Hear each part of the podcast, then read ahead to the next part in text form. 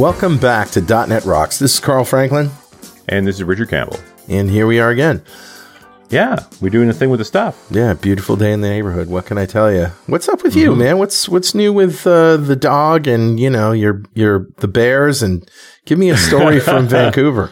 I don't know if the Bears hibernated this year. We had a pretty mild winter, so I have gotten a few bear clips through the winter, which is weird. You know, that happens. Bears only hibernate when they can't find food, and as long as people are putting out garbage, they can find food. Right.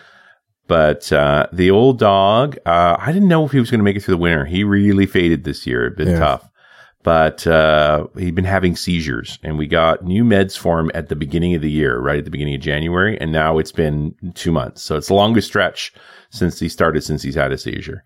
But he's um, he's fading. He's a doddering old man now. He gets lost in the house. I find, I've, every so often I find him in a corner, just like not able to get out of the corner. How old is he in human years? Uh, well, he's sixteen in doggy years, which is old for a dog. But yeah, they, the vet was saying he's like an eighty-five-year-old man who, you know, is in pretty good shape, but, you know, stuff's starting to break. So, um, do you, do you guys do, you probably can't do maple sugaring there, because if you hang a bucket, uh, on a tree for sap, the bears probably come along and take that, don't they? Well, that and, and, and sugar maples don't grow here. Oh, they don't? We have, we, no, we have maple trees, but not that kind of maple tree. Really? Yeah. Wow. It's an East Coast thing. Yeah. I had no idea. I mean, I, ah, okay. Learn something new every day. Yeah. We do, we do alder syrups. So if you're, if you really like maple syrup and you want a version that tastes terrible, alder syrup. It's awful. Just don't bother. Alder syrup and birch syrup. They're both terrible. Okay. But yeah, you could make it. It's the same, you know, the same kind of sappy wood. They just don't come up with the same kind of flavor. Okay. I'll remember that next time I'm in Vancouver. And yeah, I'll get you off- a bottle of alder syrup. You can put it on your shelf and never touch it again. Is it not sweet, or it just tastes horrible? It's not sweet. Yeah. Uh-huh. It's very minerally, but huh. I mean, I find maple syrup generally too sweet. So yeah. I would like a milder syrup, but they're quite strong flavors. It's just, it's the nature of tree. You know what alder's great for? Smoking salmon. Mm. That's what you do. There you go. Yeah. Awesome. Well, uh, it's time for Better Know a Framework before we bring Mads on. So roll the crazy music. Awesome. All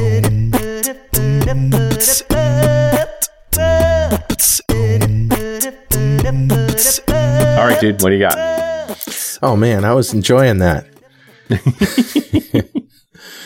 uh, you probably know, because you're my friend, but I've had sleep apnea for a while. Yes. Yes. I have slept in a room with you on your machine for that. Right. Matter, so. Oh, yeah. It's lots of fun. Oh, yeah. Well, anyway, it turns out there's an application out there that you can use to um, analyze the data from your C PAP machine. Cool. And uh, most C PAP machines, or the ResMed ones anyway, that are very popular, they have a little S D card in them, and they write down all the, the the telemetry from your sleep. Nice. And uh, you're supposed to bring that into your doctor every once in a while, and they look at it, and if they see any problems, blah, blah, blah. Some of them even automatically transmit the data. They have little modems in, and they transmit the data to your doctor's office. But somebody hacked the data format and figured out how to show it in graphs, and they made an open source project called Sleepyhead. Cool. And so, yeah, and so this being uh, seventeen thirty-two, if you go to seventeen thirty-two dot pwop dot me, you'll actually not come to Sleepyhead, but there's a link to it there. But it's the rise and fall of Sleepyhead, how community-backed C PAP hacking got jeopardized. It's actually hmm. a story of intrigue and backstabbing and hostile takeovers and stuff. And it got so bad that the guy who wrote Sleepyhead, basically, if you go to the Sleepyhead page, which is sleepyhead dot jedimark dot net, Sleepyhead project has shut down after repeated hostile takeover attempts, undermining, betrayal, torrents of abuse. I have no desire to continue subjecting myself to working under those conditions. No free and open source software developer should have to endure that. And so you can still get it. You can still download it. You can download it for Windows, for Mac, for Ubuntu. Uh, and he's even got the, the, the GitHub repo up there, but he's done, done. That's really, because it's, it's an open source project. So, like, anybody could take a copy and do what they want with it anyway. Right. Like, I don't understand how he feels so attacked. How do you get it stolen when you're giving it away? Yeah, you got to read the story. So, yeah. Uh, it, but on February eighth, twenty nineteen, he shut it down and um, said, I have or no... Or he stopped working he on it. He stopped I mean, working on it. The project's still there. Yeah, exactly. Exactly. So, there you go. However, I have used it, and it is very, very helpful. Um, I found right. out that, you know, I had some events in the middle of the night where I was uh, still, um, you know, what happens is your airway gets uh, clogged, which will, so you, it gets closed. So, you, your, right. your muscles relax and your airway gets closed. So, the C PAP machine blows air down your throat, your, down your esophagus to keep it open. Your esophagus? No, your bronchial tube. Although right. some does go down your esophagus and you wake up with horrendous sure. burps. Um, yeah. But, but so what I did was I set up um, my, my phone on a camera timer to, like, every five minutes take a picture. And then I correlated that with the events in the, in the, the C PAP data and blood sugar data too, which I find has been very strange. Interesting. And yeah. So for any kind of self hacker, you can still go get Sleepyhead, but but first read the story because it's priceless. Yeah, I'm. Yeah, it's very odd to to to be. I I get that that open source maintainers take abuse. There's no two ways about right. that. But when you publish all your source code, the idea that someone else would take that source code to do something with it should not be offensive. Right? No, it's true. Because you published all the source code, dude. Like, that's the point. Right, right. Well, anyway, there it is. Enjoy it. Awesome. Know it, learn it, love it. Have a good read. And if you've got uh, apnea, good luck. It's uh, it's good stuff. There's a there's a, the overarching story, which is like, yeah, your medical professional should have access to your data because they're your medical professional. But I, I really think there needs to be laws in place that say, hey, you know who else should have access to your medical data? You. You. Yeah, exactly. About that. How about you that? You should have a copy of all of your data, and you have a right to all of that. I data. totally agree. That's, you know, welcome to America. Welcome to the United States of America. Yeah, I don't I don't know that the, those laws are clearly outlined everywhere else in the world either. I don't know. That people have a right to their medical information. All right, let me uh, read a comment here. This yeah, is from show sixteen thirty-nine, it. one we did with Mads Kristensen the last time we talked to him, which was June of twenty nineteen. That we turned into a geek out of all things about home automation because mm-hmm. that's where the conversation went, and we had a great time doing it. And uh, there's some great comments off the show. This is from Mark McFadden, uh, again, a couple of years ago now. He says, another great show, guys. When considering home automation or any new technology in one's busy life, the challenge is not to make the customer alter their habits and lifestyle to make the technology work, but rather to have the technology work for them and their current life habits. Right. And Carl was correct when he stated, now you're imposing rules on the lifestyle to appease the technology. That's right. I think this is the crux of what most mortals face when considering a new technology. Of course, they are thinking, why should I have to change this to take advantage of something new? It's the primary challenge for home automation specifically and technology in general. And so when implementing ideas, how do we accommodate our users' existing lifestyle patterns and habits? There is also a social aspect of home automation and tech. Carl's mention of the song, using the song Freebird as a weapon is a prime example. we will Your play. Your must have been on fire that day. We'll play Freebird, but it'll cost you ten thousand dollars in cash right. up front. And moreover, the only way we can make home automation and tech with less friction is trial and error. Yeah. In other, in other, in other words, Uh, this topic, it, this is something that you have to consider because the customer, being the other folks in your house, mm-hmm. is both complex and not easy to navigate. Right. And, uh, you know, I, I got to admit to Mads, too, like, I got bitten by the Home Assistant bug. You talk about open source and home automation, and it now means you're tinkering with your house all the time. That being said, she who must be obeyed has enjoyed many of the features. Uh, and it's interesting, but it is, you know, it's one of those things where you sort of put it out there, you explain what it is, and then you see how they use it, and then you adapt to how it actually gets used. So, Mark, thank you so much for your comment. A copy of Music to Code By is on its way to you. And if you'd like a copy of Music to Code By, write a comment on the website at dot net rocks dot com or on the Facebooks, because we publish every show there. And if you comment there and I read it on the show, we'll send you a copy of Music to Code By. And definitely follow us on Twitter. He's at Rich Campbell. I'm at Carl Franklin. Send us a tweet before the Bears get to it. Gotta watch out for them Bears. Poor old Bears. Them Bears. And that brings us to our guest today. Mads Kristensen is a program manager on the Visual Studio team at Microsoft, with the privilege to work with the extension community and ecosystem. He's an avid extension writer himself, with over one hundred published extensions to the Visual Studio marketplace. And before joining Microsoft, he spent a decade as a web developer working at both startups and enterprise companies. His wife and two young sons all enjoy and support his adventures in the world of home automation. Welcome back, Mads. Thank you very much. Thanks for having me. You bet. Welcome back. You're not in the Home Assistant trap yet, are you, Mads? No, you know, I don't think I will ever go down that path, um, simply because that I think it will be all-consuming. My time will, it will be a, a time sink. And you know what I really want? I want plug and play. I want it to just work. I want it to be managed by someone, not me. Yeah. Yeah. You know, someone that's it automatically updating everything. And, and I just want to be the kind of the consumer that sets up the rules for home automation, but not kind of necessarily write everything and maintaining everything uh, down to the minute detail. You want the Mac of home automation. Well, I want the, well, I want the Visual Studio of ah, home automation. Very good. I, that's much more of a Swiss Army knife, right? Like that's a lot of, yeah, you know, I, it's a lot of things. The thing I, I would say in favor of Home Assistant is because it is an open source project and has hit that threshold now where there's enough people being paid to maintain it that it looks really sustainable. It's not bound to any vendor stack. So, and, you know, as home automation aficionados, it's like you got to kind of pick Amazon or Ring, you know, or, or, or Amazon with Ring or Google with Nest. Like, cause those two don't get along, right? Are you putting Alexa in the house or you're putting Google Home in the house? Cause nobody's putting Cortana in the house.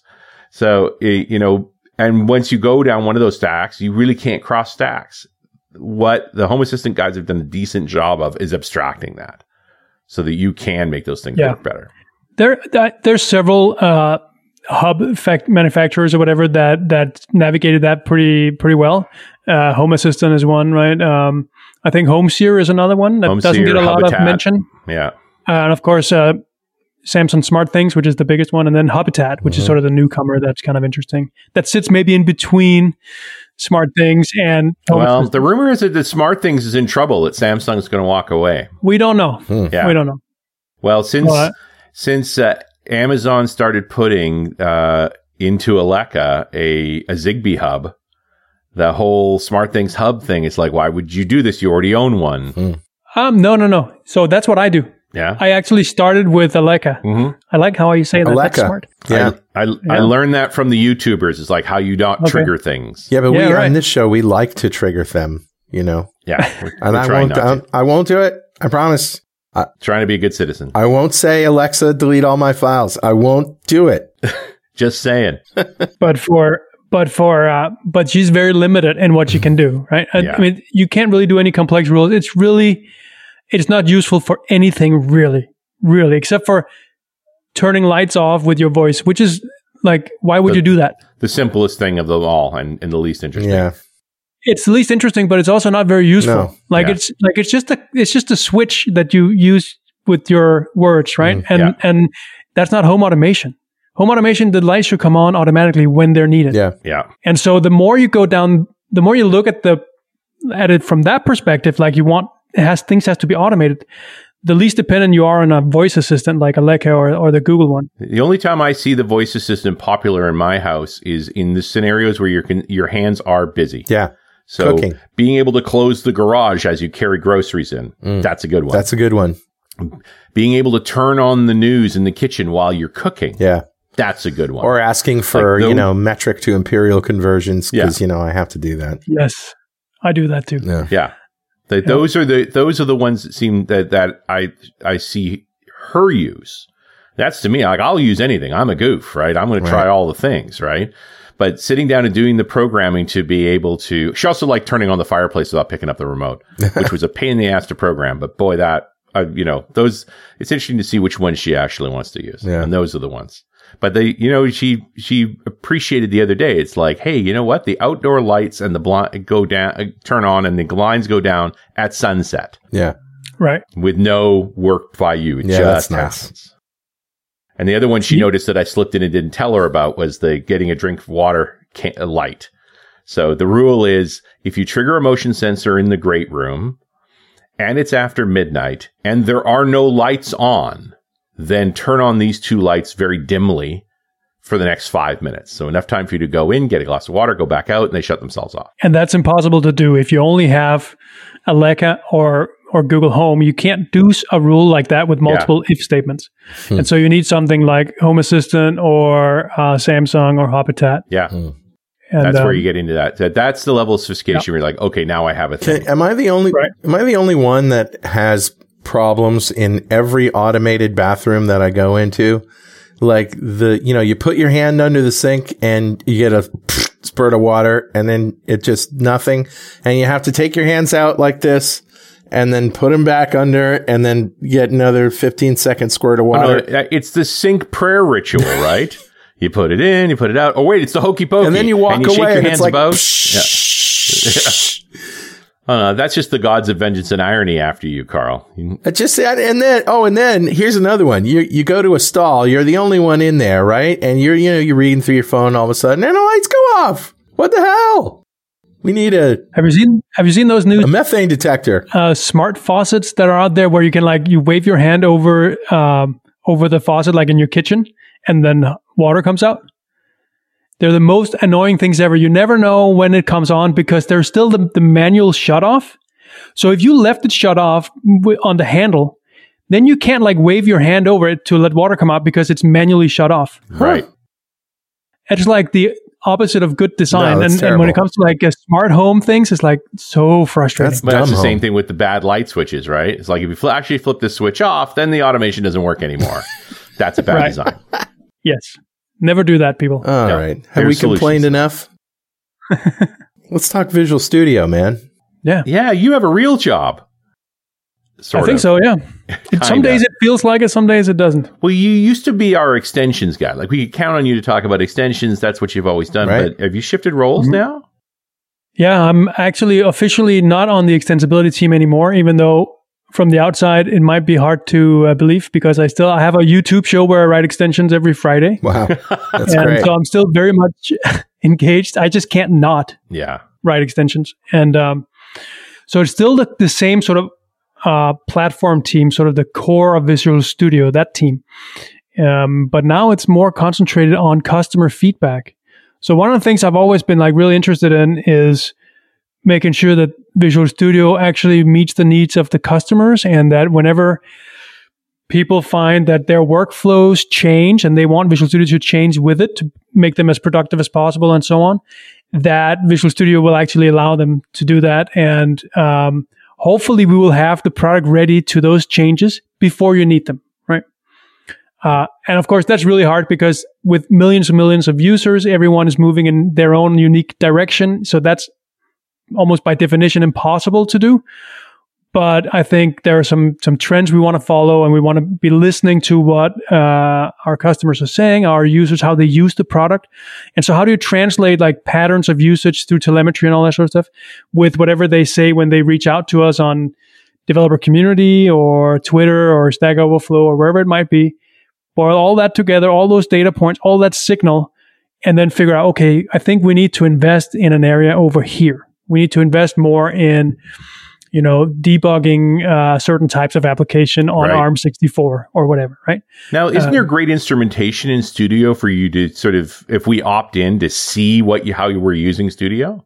Yeah, absolutely. But right. that doesn't tell you about how you want to use it in the future or what you can't do right. today.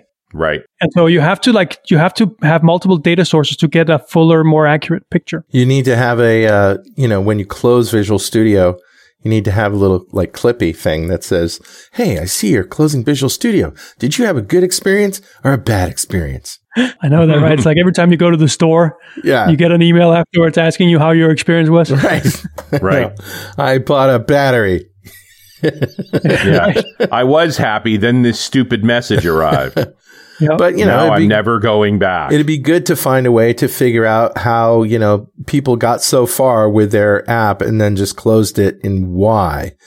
You know, of course yes. you can't do that without a stupid survey, but it'd be, that'd be right. good so, information to have.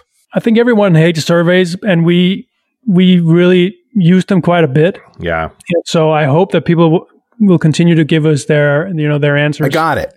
Hey, Visual Studio is not free. If you'd like to continue to use it, answer this survey. Otherwise, you're going to have to pay, pay, pay, pay. Carl, you should be a you should be a program manager on the Visual Studio team. See, you just got to get to be a little evil, Mads. I think you're too nice.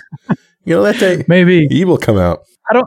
I don't know if users think that we're too nice, uh, popping up all those notifications. Hey, yeah. what do you think of this? What do you think of that? Um, so we're actually looking into like limiting the amount of notifications that we uh, that we give users. Right. Um, it's an it's a actually a very fun and interesting challenge to figure out um, how to do I, how I to do not like the idea of notify if, users. If I'm much. in a workflow, right? Like if I'm mm-hmm. cooking along, don't interrupt me. But if you can also tell when someone's lost, like if they're trying to find something and, and you're just sort of you know stumbling. Like if somebody's using the mouse and highlighting stuff on the toolbar and stuff, that's where a pop-up would probably help. Like, you know, I'm trying to find something. Can I help you? As opposed to, I'm using the alt keys, man.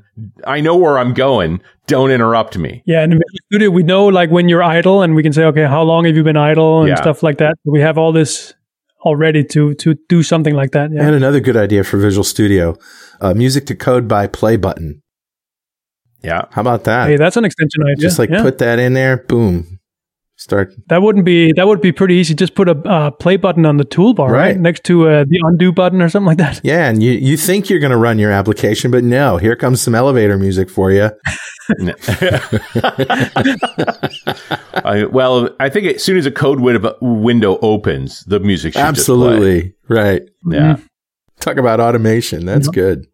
Well, it's like, hey, my code has a theme song. I'm opening up a driver and the Empire March starts. Dee, dee, dee, dee, dee, hey. uh, okay, I've written that kind of code. Go to the marketplace and see what's there. People have done some pretty hilarious things. There's also there's all sorts of sound extensions okay. and, and other things. So. Oh, yeah. No, sad yeah. trombone comes up a lot when I use Visual Studio. yeah. Yeah. No, we actually do have like, um, Carl, to your point, like when, when people uninstall Visual Studio, which you probably, you've probably never done uh, before, so no. you wouldn't know this. Hard drive fails before I uninstall Studio. That's I, how yeah. that works. I only upgrade. Yeah. I have never uninstalled Studio unless it was a preview version. Yeah, right. So we actually do have an uninstall survey. So we do understand a little bit about why, what are the situations that make people uninstall Visual Studio? Mm. Um, for instance, to your point from earlier, right? To understand what, why were they not successful or what are the, what are the problems and how can we yeah. help improve it? Right. And so again, it's just multiple data sources to, to do this. And I think that's a really interesting thing because in my over ten or around ten years now of writing extensions, it's, uh, there's a very direct feedback loop from writing extensions, giving them out to users, having right. them use it, and then work with them on GitHub with issues and back and forth on Twitter, like iterating on it to make it the perfect feature, right? Yeah. Make it as natural mm. inside Visual Studio as possible, make it seem like a good part of your workflow and so on, solving a problem. And so how do you take something like that, that is very, that doesn't have a great scale, like an, a single person like me, with a with a bunch of people out there, how do you how do you translate that into something that works on the whole scale of of Visual Studio itself and mm-hmm. not just a single little workflow or something that I'm personally interested in? And so I think there's some there's some great learnings from from that, and then we just need to figure out how to scale that up. And so that's part of what I'm working on, and um, and it's absolutely fantastic. There's nothing I love more than being like hanging out with the uh, with users and uh, and figure out how we can make Visual Studio better together. It sounds super cliche, but it's the truth. Yeah. yeah. I, I get that. And certainly my experience working with you, you're totally into that. Like, absolutely. It's not cliche. You mean it. Mm. Yeah. Yeah. Yeah. It's, it's, it's what makes me, uh, get up in the morning, you know, mm-hmm. it's, um, it's, it's very rewarding, but also like, it's weird because I'm, I think I'm an introvert, but I'm like, when it comes to like talking to people about Visual Studio, I'm definitely not. Yeah. Yeah. There's certain things, right? Yeah. But right, exactly. You've got to have a sense then of the diversity of people that use Studio too. Yes. And it's, it's actually very interesting. People, People have, we get a bunch of feedback, of course. We get uh, like three thousand pieces of feedback to the developer community every month. Wow. So that's people either requesting a feature or uh, opening a, a problem mm-hmm. report. Mm-hmm. And they always have like this, um, typically when we close something down or whatever, and they complain like, why did you close this down? Everybody wants this. Or no one wants uh, this other thing that you prioritized over yeah. what I wanted. And, and I think it's hard. People... seems like at least there's some people seem to believe that there is a generic Visual Studio user. Yeah, there's one way to use Studio. Yeah, yeah, and there's just not. And we can see when we do like these lab uh, user lab studies, when we have people sitting in a lab and we actually look at what they do, where they look on the screen, where they click. You know, we give them some tasks and we see how they do it. We are surprised again and again and again at how people do the same things. I'll give you a, a super simple example. These are people that have used Visual Studio for like over three years, I think. And we had them in, and one of the things we wanted them to do was like build a simple console application on .NET Core, something like that. Um, and I forget exactly what it was we, we we wanted them to do. But one of the things that they showed us was, how do you guys, let me just ask you two, when you want to build your project. Let's say you have a console app and you want to build it. How do you do it? How do you build? Like, what literally do you, what do you click on, or do you keyboard shortcuts? What do you do? I usually right click on the project or the solution and say build or rebuild, depending on how dirty I think it is. Yeah. Yeah. What about you, Ricky? Yeah. Or F five. Or F five. Right? Yeah. Yeah. Right. I personally use Control Shift B. That's my keyboard shortcut. Mm-hmm. Okay. Right. Well, that's not my personal. That's Visual Studio has that shortcut for building. Has that shortcut. Where is it from? Like F five is literally out of original Visual Basic. But that's right? For running, yeah. Not just for building. Yeah, not for building. Yeah. So, but what we found out was like there's a whole lot of people that takes their mouse cursor, goes up to the top level menu under the build menu and go down and click build. Build. Right. And not in a million years would I have guessed that that is as normal as it is. Hmm. Yeah. It was. We didn't. We didn't study how people build. We just studied how they're using Visual Studio, and you get to learn stuff like this. Yeah, and people don't and know Control makes, Shift B. Right. Yeah. Right. So people, everyone does it differently. You think you know what the right workflow is, and everyone is crazy for not doing it the same way I do. Mm-hmm. Um, so it's it's just it's very clear that. Even though we can say there are categories of users, like there's .NET users, there's C++, there's web developers, there are certain categories maybe, um, that that is not very accurate. That is not very accurate way to say that. Um, it's almost like we have to, on a per individual basis, um, we used to have personas hanging on the wall. Remember when that was a big oh, deal, yeah, like Bob, ten, fifteen years Mort, ago? I've been called Mort a lot. And Elvis and Einstein and... How to insult your entire customer base in one easy lesson. Yeah, no, I remember that exactly. one. Exactly. And so um, we still operate with some of that sometimes, um, depending on the team or whatnot. But um, it just became pretty clear that it's almost impossible to put anyone into one of those personas. You're always a combination of multiple or or none. You don't right. fit into any of them. And so it's it's very, very bizarre. And th- I think it's just because Visual Studio is so feature-rich and complex and lets you do so many different types of app mm. development that it's just o- almost impossible to say the typical user. Like, you, we can't say mm-hmm. that. The typical yeah, user no does X. Yeah. yeah. Where I think for a lot of other apps, maybe the whatever, you know, the audience, what, what they work on, like in their apps, you know, you might have a typical user or a typical bucket of like two, three different types of users or something like that. Uh, but I don't think we can say that for Visual Studio. We can categorize in many different ways, but when it comes to user patterns, no. And not with a product that's this old, that's had that has users that have literally used it for twenty years, mm-hmm. right? They, they, and, and are going to have their own sorts of things. Like you, there's no way around it. Plus, it's also the nature of the app. Like V S Code's not that old, but try and categorize a V S Code user. Mm. Oh, yeah. yeah, same problem. Yep, they're all over the map. Exactly. Yeah. Absolutely. And uh, I guess we should interrupt for one moment for this very important message. This portion of .dot net Rocks is brought to you by our friends at ExpressVPN.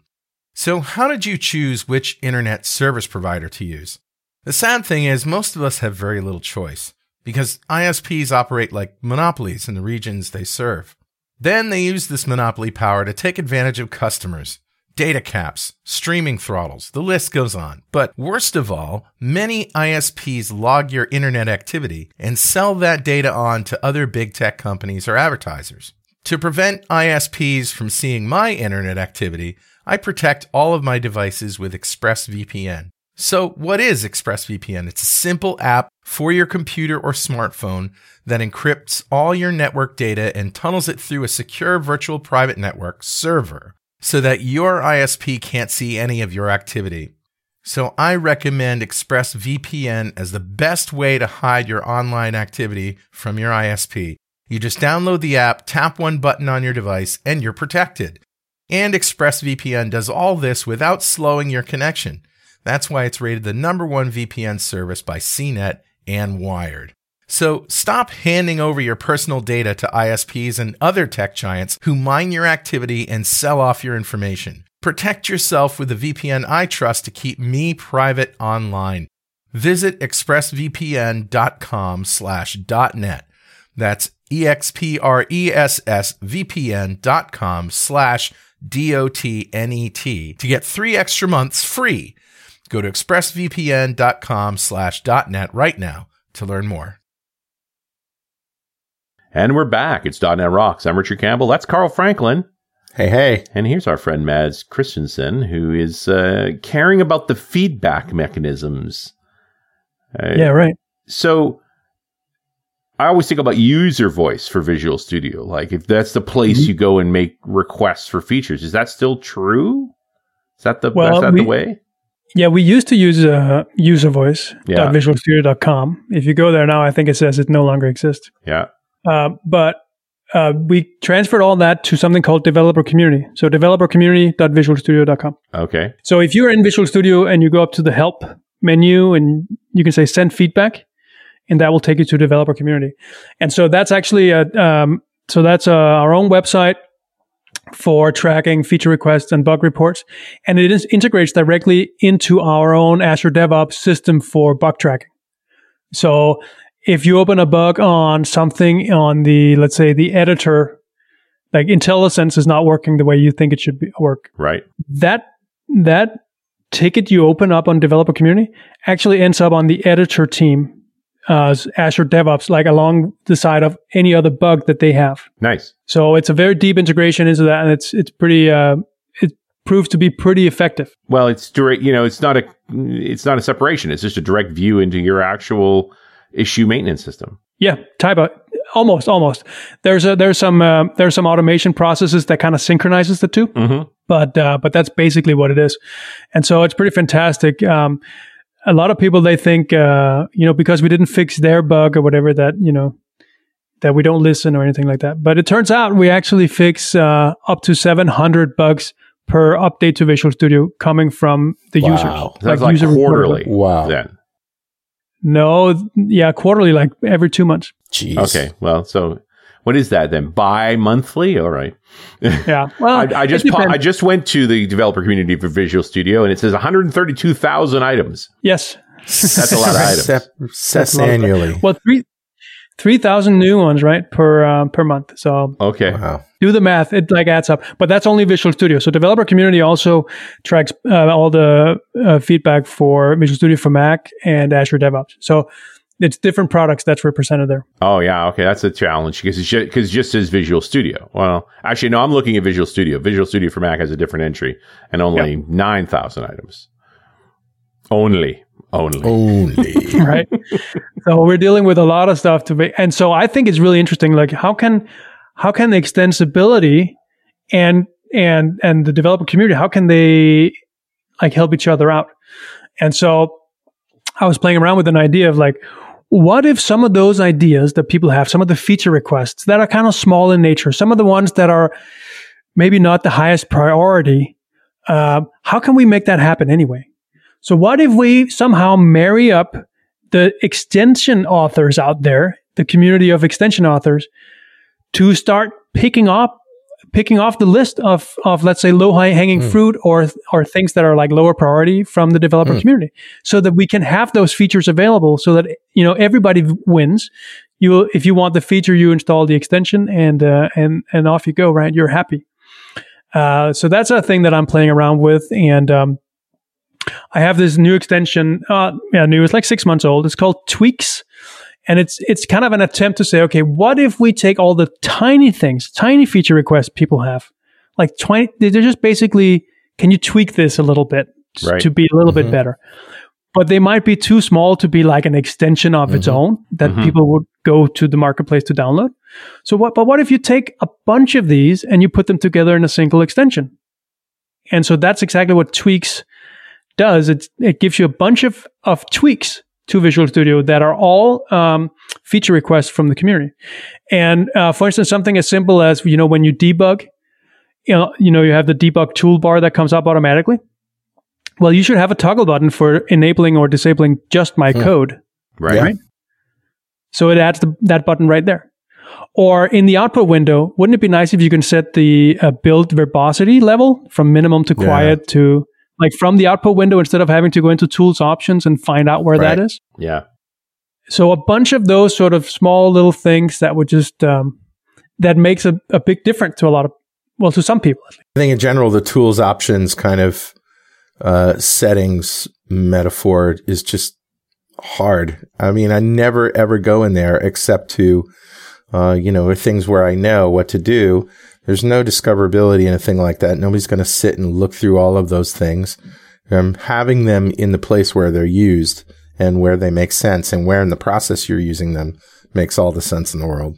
Absolutely. That's, I think that's actually one of the other, the other features of Tweaks is that when you're in the, any text editor, if you're in C sharp or whatever, and you right click, now there's a settings dot, yeah. dot, dot menu item at the bottom that takes you straight to the settings for C sharp. Right. Right. Now, you have a discoverability problem. If somebody knows a setting they want to change, mm-hmm. it's no longer in one place where they have to, you know, they're still angry because they have to look through all that right. stuff to find the right setting because there's way too many of them. Don't make but them it is, angry. You have to figure out how to get to the context to get to the setting. Yeah. Yeah.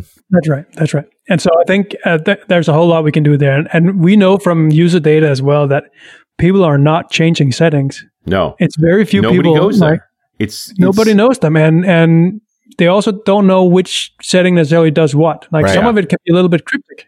Well, they also don't. And the and only way to find out if the setting did anything is to back out of all those dialogues. And you're just not convinced you're going to be able to get back there again. yeah. Right? Like, I'm going to change this and I'll never see it again. Mm. And yeah. it's going to break everything. It's like right. I'm a- I accidentally switched this to Bulgarian and now I can't get through the menus to turn it off. And now no mm-hmm. means yes and yes means no. What's going on? So it's something that we've talked about for years to update, to make smarter, um, and to separate. So each setting is its own, uh, you know, apps like unit, like atomic mm-hmm. unit. Mm-hmm. Um, so imagine you go to, to the search box up top and you search for what could it, what could it be, uh, like turning off um, signature help right. on the text editor, whatever, right? Some setting. So if you search for signature help, it would be nice if you can then toggle that on and off right from the search results instead of having to be sent into the, you know. Right. And once they're like that, once they're atomic yeah. like that, they can be used from that search box, but they can be used from like much more contextual yeah. uh, place. Like, oh, I'm I'm doing something in the editor. Could there be a, a little gear icon somewhere that give me a little shortcut menu somewhere that I can toggle some, some and basic settings on and off? Back to Clippy. Yeah. But also, I mean, it's been my experience that generally speaking, when you go searching for help or anything like that in whatever product we're talking about, if when you click on it, it pops a browser, you're about to be disappointed. Yeah. Yes, like, absolutely. You're not, I am, that is just a signal that says you're about to not find what you're looking for. Yeah. Yeah. Right. It's not in the app anymore. And, and because often those links have now been changed. Like you're literally mm-hmm. dumped in the wrong place yep. entirely. And, but I also think throwing them out of the app is, it's like an admission of failure. It's like, and then we punted. Welcome to the right. web. Maybe it can help you. Mm-hmm. Yep.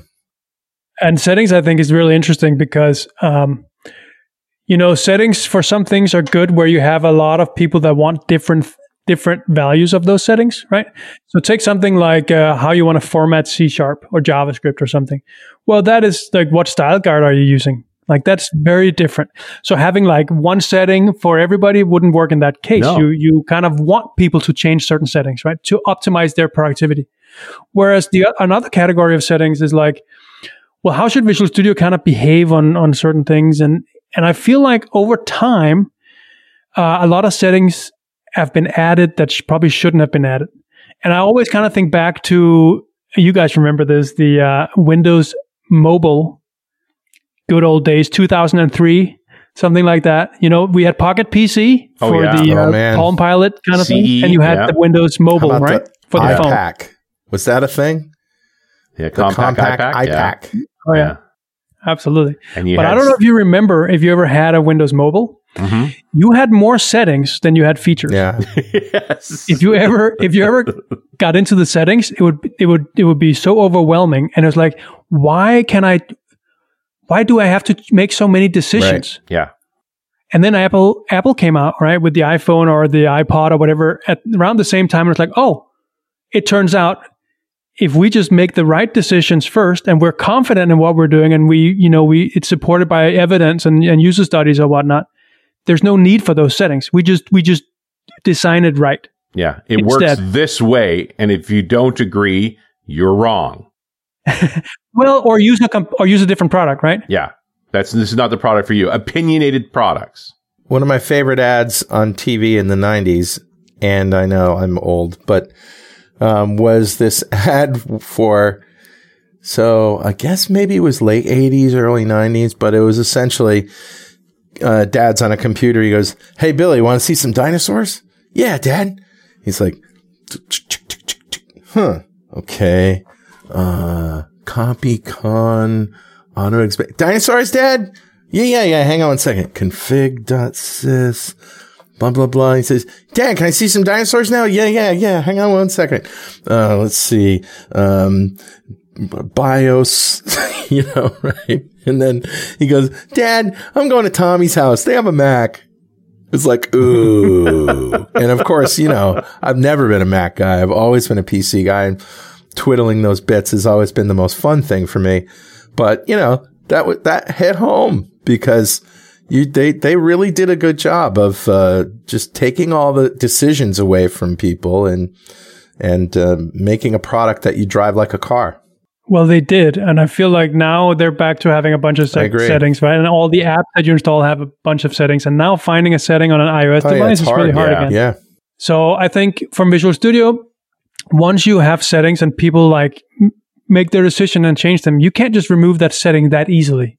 Because you're gonna, you know, you're you're moving the cheese of, for some people, and yeah, they're not gonna right. like it, and so uh, it's really hard once you have the setting there to take it away again. And I think like we've been a little bit guilty in the past, especially in like instead of being confident and being like this is the way it works, um, we've basically said no, we don't want to make that decision. You decide, user, yeah. you decide. You and punt. So we gave you a checkbox. So I like the fact that you're keeping the, the tools options for the people who know how to use it. And now you're just sort of surfacing those settings in the right place at the right time. I think that's the way to go, man. That's awesome. Yeah. I I don't, I mean, we're, we're, it's, it's a slow process, right? Sure. Because it's one thing at a time, um, one area at the time. And, and, and usually we're probably not going to do any of that sort of stuff unless we have to do some work in that area right. anyway. Yeah. Uh, but, but again, there's low hanging fruits everywhere. Yep. And so, I'm trying to identify that. There's also, the, you have to do the research to figure out what is the right setting. Like the punt mm-hmm. is easy because it's like, hey, we, let's not decide. We'll just give them the choice. Mm-hmm. And that, which means actually the default is the choice because the vast majority of people will never adjust mm-hmm. it. And when, you know, then it's just an out. When you complain, it's like, well, you can adjust that. Well, maybe you can adjust that, but none of us even know where to go. Yeah. You know, I kind of like the idea that, you know, you have the, you know, uh, sensible defaults. By default, Visual Studio does almost everything correct for your mm-hmm. workflow, right? right? Whoever you are, mm-hmm. whatever you're doing. That's what, that's to strive for, I think, obviously. But I also like the idea that if you want something else, that you then have the option to yeah. do that. To go dig in. No pun intended. But you go to Tools Options, right? And you can change it. Or there's some way that you can change the default. I like that too. But, but I kind of don't But you don't have to, and you don't need to, most likely. Like if we can get to that stage, that would be the yep. perfect right. place mm. to be. The default should be always right. Yeah. Well, that's where machine learning comes in, right? So that's something we've we've been thinking about too. How do we, you know, I, I used to have this thing for many years called, um, it's something that's been like in the back of my head. It's like the thinking I D E. Like I've, right. I've used that as kind of a mantra. Like how do we, how can we be one step ahead of you to offer you what you probably gonna need without being in your face or noisy right. about it, right? Uh, or doing it automatically, unless we know that we should do it automatically. Um, I think that's a very interesting, because that that can also include settings, of course, but it can. It's more like uh, just being one step ahead. So, oh, you did this and you did that. That you know means you know with a high level of probability that you're going to want to do X or Y right now. Having a list of advice so, to go to when you need it, when you want to, you know, is a good idea. I like the. I've I've never liked sort of the tips dialogue because they're never relevant to what I want to do. But if something's watching what I do, like for example, going to the, you know, the debug menu and building every single time, um, something should come up and say, you know, if you see that habit, like more than ten times or whatever, somebody should say, hey, did you know about Control Shift B? You know? Yeah, exactly. Yep. Yeah. Exactly. How do you learn shortcut keys? Yeah. So I wrote an extension for that. Of course. Of course you did. It's called Learn the Shortcut. What an obscure name. Yeah, I'm not sure what it so does. It's, uh... So basically what it does is that whenever you execute a command, so a command in Visual Studio is basically any button you click or any keyboard shortcut you execute, right? If you if you execute a command like build, but you do it from, like if Carl does it from a context mm. menu. Right. Then at the bottom of the, like in the status bar, it will tell you you should use Control That's Shift great. D. So it's not it's not in your no. face or anything. It's just like kind of discreet down but there. But if you feel yeah. like, you know, um, making yourself more efficient, just glance down. Yeah. And then it keeps a log so that it creates a new pane in the output window. Uh, so it keeps a log of, of the recommendation. So you can just go back and say, oh, I did that a lot That's today. Like having yeah. Scott Hanselman uh, look over your shoulder as you're writing code. Yeah. Kind of. Yes, but this one knows all the shortcuts. And Ooh, you know that you can little customize, Scott know, right? shade there, little Scott you, shade. You do know you can customize the shortcuts, right? You can, uh, you know, assign your own shortcut keys to whatever sure. you want, right? Which seems like uh, an incredibly bad idea. Yeah. No, uh, I think it's well, good. It depends, because sometimes you have yeah. software that installs itself. That um, here's one, ManyCam. I'm using ManyCam right now. Takes over all the shortcut keys that I use in all of my applications, like the simple ones, like Control One. You know, like for ZoomIt, can't use ZoomIt if I've got yeah. ManyCam installed. Control M for build, uh, not build, but uh, mixdown in Adobe Audition. Right. That's ManyCam takes that yeah. one too. That's a little uh, bad. Yeah, that bad. But you can imagine, like you can change the whole keyboard scheme to be that of, um, you know, IntelliJ mm. or uh, V S Code or Sublime Text or whatever. Right. Like people. There's there's some built in, but there's also like you can download whole keyboard schemes yeah. on the marketplace as an extension. Mm-hmm. And so what's true for Scott Hanselman might not be true for whatever installation you got with your keyboard right. scheme, right? So, but learn the shortcut like uh, as an extension will honor your keyboard scheme. That's whatever important. It might be. Yeah, it is. So where do we go and get your extensions again? Uh, marketplace dot visual studio dot com. And uh, well, you can always search for Mads. Right. I do yeah. that sometimes when I forget, like, um, yeah. what how did to I find make? My extensions or what I call Your them. Aliases, well, I've been grabbing the extensions like the Learn to Code, uh, Learn the Shortcut as we've been talking, and that's exactly what I search on. You know, Mads, Mads Kristensen, learn, learn, yeah, Learn the Shortcut. Yeah, just Mads. Boom, yeah. there I was. Yeah. Oh, you're the only Mads. Is that what you're trying to say? Yes. Yeah, I, I know. It, I, I know Torgerson who might have words with you about that. Well, he's not. A, he hasn't written a Visual Studio extension yet. That is okay. true. So he's above that, or he does it in, under an he alias. It's the that language could, that, could, that you use to write the extension. Subtle difference. That's right. Yeah. Yes. Different thing. Totally different. And I think I have over. I have over one hundred forty now. That's so cool.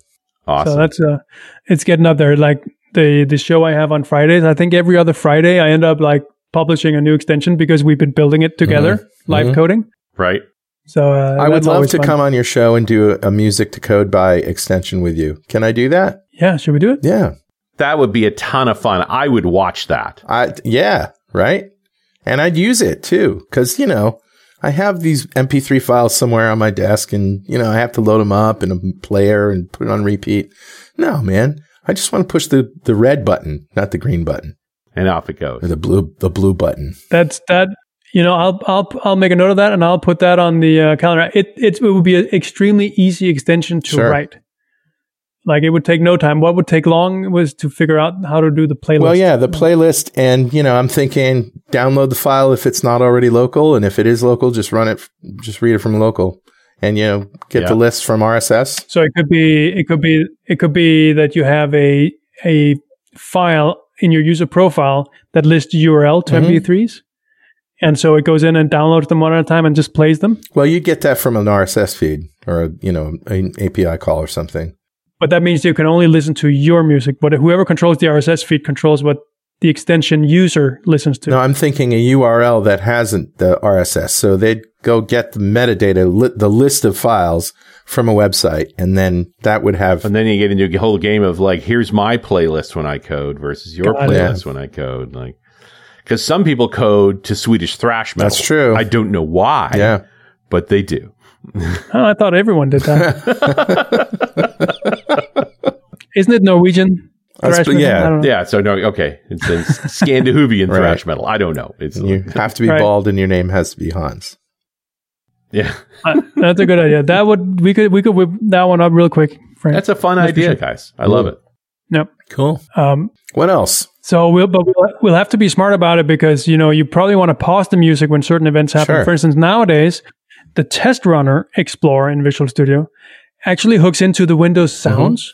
Mm-hmm. So you can have Windows play a beep or whatever whatever sound you want, like M P three mm-hmm. even, uh, whenever a test run completes successfully or whenever it fails. All right. I can think of a few good ones for the failure. Yeah, no, there's a shot. Yeah. It's all half the sounds out coming out of studio now, sad trombone. Yeah, it's an hour. Oh, that's the low-hanging fruit, dude. I was thinking something more extreme. Yeah, no. I, then there's the hallelujah chorus. That's the other side of that, right? no, it, it would be it would be super easy to write an extension that would, based on certain events like a build or something, like would play play a song. We can add like bunch of, of new events to that. So it's not just the test runner, but it's build and breakpoint hits and what whatever you oh, want. Yeah. If only there was a short version of Brahms' Requiem you could play when, when it fails. But unfortunately, that's a kind of an extended... Uh, we, can, we can tie this back to home automation now, because I used to have a Nabaz tag that whose ears went down when the build broke. Yeah. But, you know, yes. I remember, remember that thing? The Nabaz yeah. tag? Yeah. But it was given out on like conferences. I th- mm-hmm. I remember seeing it like, oh, yeah. on various conferences. Uh, I, I finally purged it as e-waste some time ago. e-waste. Um, but, no. uh, yeah, that's sort of reality. But, you know, we were going to do automation. It definitely lights should go off. Like the whole house should go you nuts. Do the klaxon thing. Woo, play, woo. Yeah, playing, celebrate and, you know. Yeah. You know, I, I have thought about doing that. And it would be it would be relatively easy to hit a mm-hmm. U R L. Yeah. Like from... And I know all these systems like Home Assistant, or if you have Samsung, if you have the SmartThings, mm-hmm. yeah, and you use something like WebCore to do all your uh, automation mm-hmm. rules, uh, that then you can also post a U R L straight to WebCore to right. trigger mm-hmm. something, mm-hmm. and trigger so the whole house you, to go berserk. It's like, oh, Dad broke the build again. Yeah, exactly. So cool, man. What's uh, what's next? What's new for you? What's coming up? Oh man, you know, um, right now I'm looking into notifications. Uh oh. Because we don't have enough of those. You know, we talked about that a little bit. Well, that's the part of the problem, yeah. isn't it? So you're not saying, you're thinking about adding more. You're just clearing them out. I'm I'm looking at like how we can clear it out, how we can make them more contextual, how we can make them more relevant. And the key word here is yeah. relevant, right? Um, because a lot of people get uh, get notifications and they don't really care. Yeah, yeah. And I don't think it's the notification themselves. They get a little toast down in mm. the right corner. Well, that's it doesn't. That's not problematic. It, the problem is that it's irrelevant to them. Yeah. yeah. Or it's not, it doesn't clearly say why it's important or something like that. And no. here's the thing is the more irrelevant notifications you get, the less likely you are to even care about them. Right? Exactly. You get blind to them you after a while. And then when like there ads. Is an important one, you never see, even see it. You're too busy clicking OK. They're like ads right. and web pages. Close. So you should be able to configure them, right? Say, hey, no, you know, that, that type of notification is like low priority. So don't... Show it in the notification window. That's fine, but don't give me like a toast right. or a yellow bar or something yeah. in my or, face. Or literally interrupt my typing. Oh, midstream. I hate that. Yes, that's the right. worst. Yep. Like a, a modal dialogue that takes focus, right? It's yeah, like, it takes no, focus no. literally while you're and typing. And the worst, like what, the yes. worst are the who thought that was a good the idea. The worst ones are the modal dialogues that have an input box, then then they set focus to it. So like you're typing, and then you hit enter, and all of a sudden you've ordered five hundred tons of bricks to be shipped to Richard Campbell's house. Oh no, that was yeah. the thing that I told Alexa to do yesterday. Sorry. There you go. After you, after you deleted all my files. Yeah.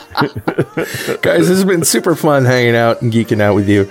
And uh, Mads, thanks so much. You're you're just like a font of extensions and information, and I'm glad that you're uh, hard at work on making Visual Studio better for us. Oh, yeah, yeah. This was fun. Anytime if uh, I can come back on and give an update on the latest and greatest, uh, just let me know. Please do. And let's definitely get in touch about uh, your show. All yes. right. Look forward to it. And we'll see you next time on .dot net Rocks.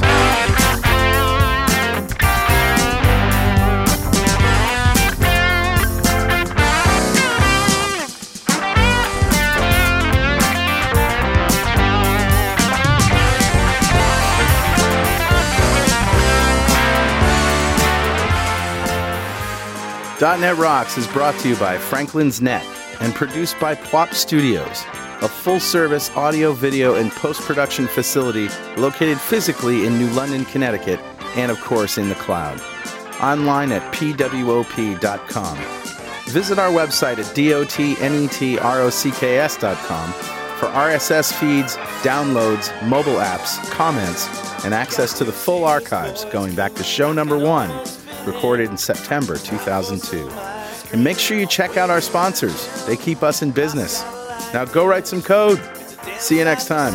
Got transmitter banned by the F C C. Yes, I'm a toy boy.